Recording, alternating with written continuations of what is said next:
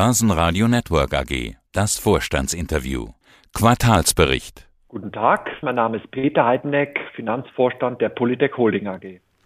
Und die Polytec, das ist ein österreichischer Automobilzulieferer, Kunststoffverarbeiter. Kunden sind unter anderem etwa Volkswagen, B M W, Audi, Porsche, Daimler. Und damit ist man unmittelbar betroffen von den derzeitigen Sorgen und Nöten der Autobranche, das heißt also Chipmangel, Preissituation, Nachfrage, Corona und so weiter. Und dann nach den Halbjahreszahlen, da waren Sie noch zuversichtlich. Da haben Sie gesagt, das wird sich alles in Luft auflösen, das Geschäft wird sich beleben. Aber Anfang Oktober mussten Sie vermutlich zähneknirschend dann doch einsehen, das klappt doch nicht so schnell. Wie ist denn jetzt der Stand? Herr Groß, ob ich gar so himmelhoch jauchzend war noch zum Halbjahr, das kann ich offen gestanden gar nicht mehr so richtig erinnern. Aber ja, Sie haben recht, natürlich waren wir graduell positiver, als wir das dann im Oktober waren und auch heute sind. Wir leiden an zwei Dingen hauptsächlich. Das eine sind in der Tat die gestiegenen Materialpreise, die sind breitflächig gestiegen, die sind drastisch gestiegen. Im Schnitt unserer Einkaufsaktivitäten sind das mehr als dreißig Prozent und das droht in diesem Gesamtjahr zweitausendeinundzwanzig so Richtung zehn Millionen Euro ausradiertes Ergebnis anzuwachsen. Das ist also erheblich. Und die zweite Sache, die uns natürlich äh, momentan alle sehr beschäftigt, im gesamten Ökosystem bestehend aus O E Ms und auch Supplier, sind, ist der Zustand der Supply Chain insgesamt, die Verfügbarkeit von gewissen Materialien, auch dort sehr breitflächig, aber natürlich mit besonderer Hinwendung auf die Elektronikchips, die ja besonders knapp zu sein scheinen. Das wiederum ist dann der Grund dafür, dass unsere Kunden sich gezwungen sehen, uns äh, Umsätze zu kürzen, Abrufe zu reduzieren. Und leider Gottes geschieht es in der Regel auch so, dass sie das sehr, sehr kurzfristig tun. Das heißt also, unsere Reaktionszeit auf diese nicht zu tätigenden Umsätze, die ist gering bis nicht vorhanden. Und dadurch haben wir einen doppelten Nachteil. Der eine Nachteil ist natürlich, dass wir die Deckungsbeiträge aus diesen Umsätzen, die geplant waren, nicht vereinnahmen können. Und der zweite Nachteil ist der, dass wir sogenannte Flexibilitätskosten oder Leerkosten zu tragen haben, die sich daraus äh, rekrutieren, dass wir natürlich Personal bereithalten, aber auch andere Ressourcen bereithalten für höhere Umsätze. Und je kurzfristiger dann diese Absagen sind, desto höher sind die Leerkosten und Flexibilitätskosten, die wir zu tragen haben. Und die sind ebenfalls erheblich. Und das ist diese Zange, in der, ich glaube, alle Supplier in der Automotive-Branche sich momentan befinden. Und diese Zange, die hat zusehends zugekniffen, könnte man sagen, äh, im letzten Quartal. Also der Sommer, Juli, August und auch dann die weiterfolgenden Wochen und Monate haben uns nicht gut getan. Sie haben die Prognose zurückgenommen, aber keine neue gegeben. Anfang Oktober, war das eine Gewinnwarnung? Das war definitiv eine Gewinnwarnung und zwar eine so deutliche, dass wir in der Tat uns ja auch jetzt bei der Veröffentlichung der dritten Quartalszahlen nicht in der Lage sehen, eine treffende Prognose zu machen. Das liegt voll und ganz an den soeben beschriebenen Zuständen, dass wir nämlich so kurzfristig Umsätze entzogen bekommen, dass es uns unmöglich ist, auch nur die nächste Woche, gar zu schweigen noch die nächsten acht Wochen, die wir noch zu gehen haben in diesem Jahr, einschätzen können. Dazu kommt natürlich noch, dass wir auch in Verhandlungen sind mit unseren Kunden zu Kompensationszahlungen für all das. Und diese Verhandlungen sind im weitesten Sinne noch offen. Von daher wissen wir auch nicht, was da noch uns zuteil wird oder auch nicht zuteil wird. Und die Summe dieser Faktoren bedingt, dass wir das jetzt, die Einschätzung nicht geben, nach wie vor nicht geben können. Der Markt geht da gefasst damit um. Es ist auch so, dass eine ganze Reihe von First-Tier-Suppliern das genau gleich behandeln, das Thema, wie wir das tun.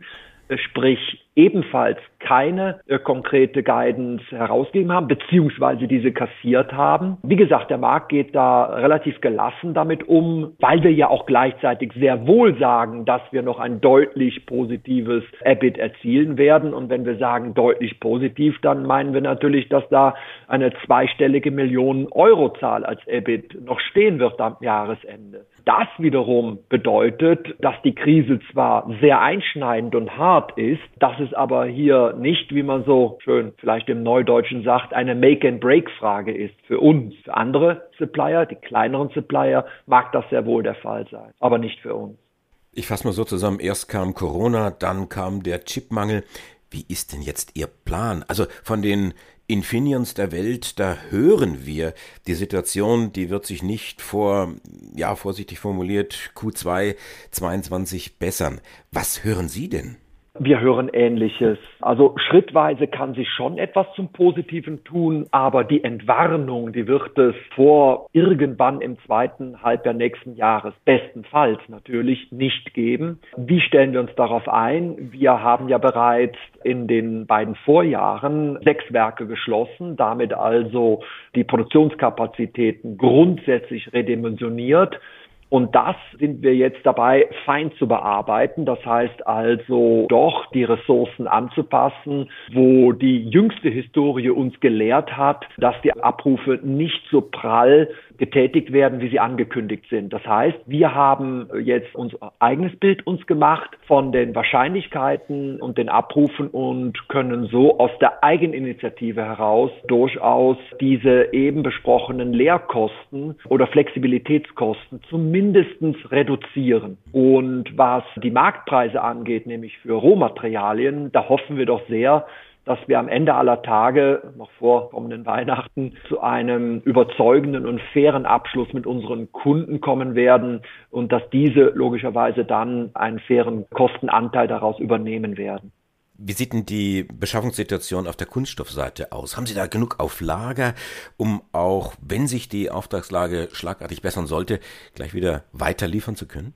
Bisher sind wir gut weggekommen, aber wir hatten auch schon Verknappungssituationen durchzustehen in den verschiedensten Asset Categories, die wir auch zukaufen. Da kann man äh, auch im Bereich der Composites, Glasfasern und verschiedene Harze nennen, die phasenweise knapp sind. Auch im Polyamid-Bereich, gerade wenn es in die speziellen Qualitäten P A sechs, P A sechs Punkt sechs reingeht, gibt es Knappheiten. Aber wir haben es Gott sei Dank mit einem auch spezialisierten Team, das wir da aus dem Einkaufsbereich drauf angesetzt haben, immer noch geschafft, genügend Material herbeizubringen, ohne dass ich heute versprechen könnte, dass das auch so bleibt. Also ja, wir haben eine sehr breite, das habe ich auch eingangs erwähnt, sehr breite Verknappungssituation, die auch uns in unserem Einkaufswesen betrifft. Aber unter einem gewissen Summenstrich äh, bleibe ich auch heute positiv, dass es uns auch weiterhin gelingen wird, genügend Rohstoffe zugegebenermaßen zu überhöhten Preisen oder zu sehr hohen Preisen zu bekommen. Die Situation, die Sie jetzt beschrieben haben, im dritten Quartal steckt auch in den Zahlen. Und schauen wir mal ganz kurz drauf. Umsatz hundertvierundzwanzig Millionen.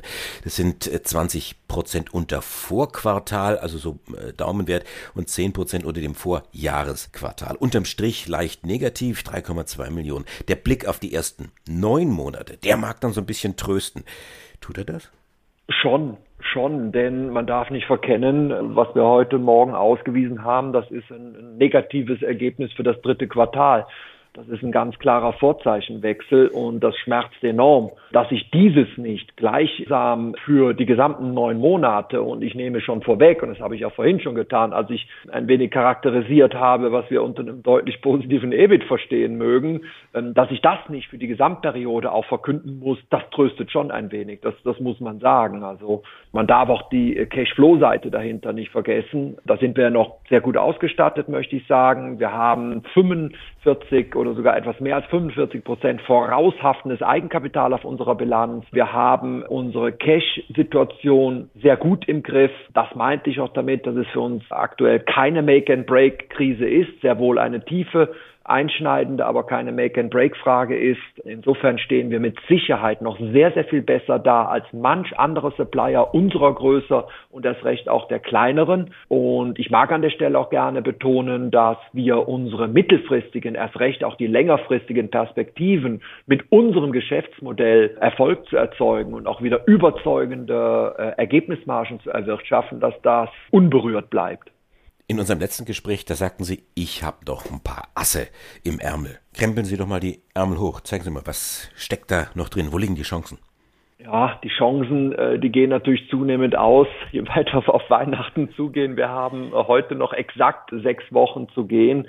Die Asse, die vermeintlich da sind, wären positiver Ausgang unserer Kundenverhandlungen und die von mir eben schon beschriebene faire Kostentragung, insbesondere auf der Seite der Materialpreissteigerungen. Ein zweites Ass wäre, dass wir im vierten Quartal bessere operative Kostenverläufe sehen, weil wir die eben schon beschriebenen Anpassungen jetzt äh, vornehmen, sprich auch ab und zu mal gegen eine Kundenmeinung einfach weniger einkaufen und weniger Ressourcen bereithalten, weil wir wissen, dass sie am Ende eines Tages sowieso nicht abgerufen werden.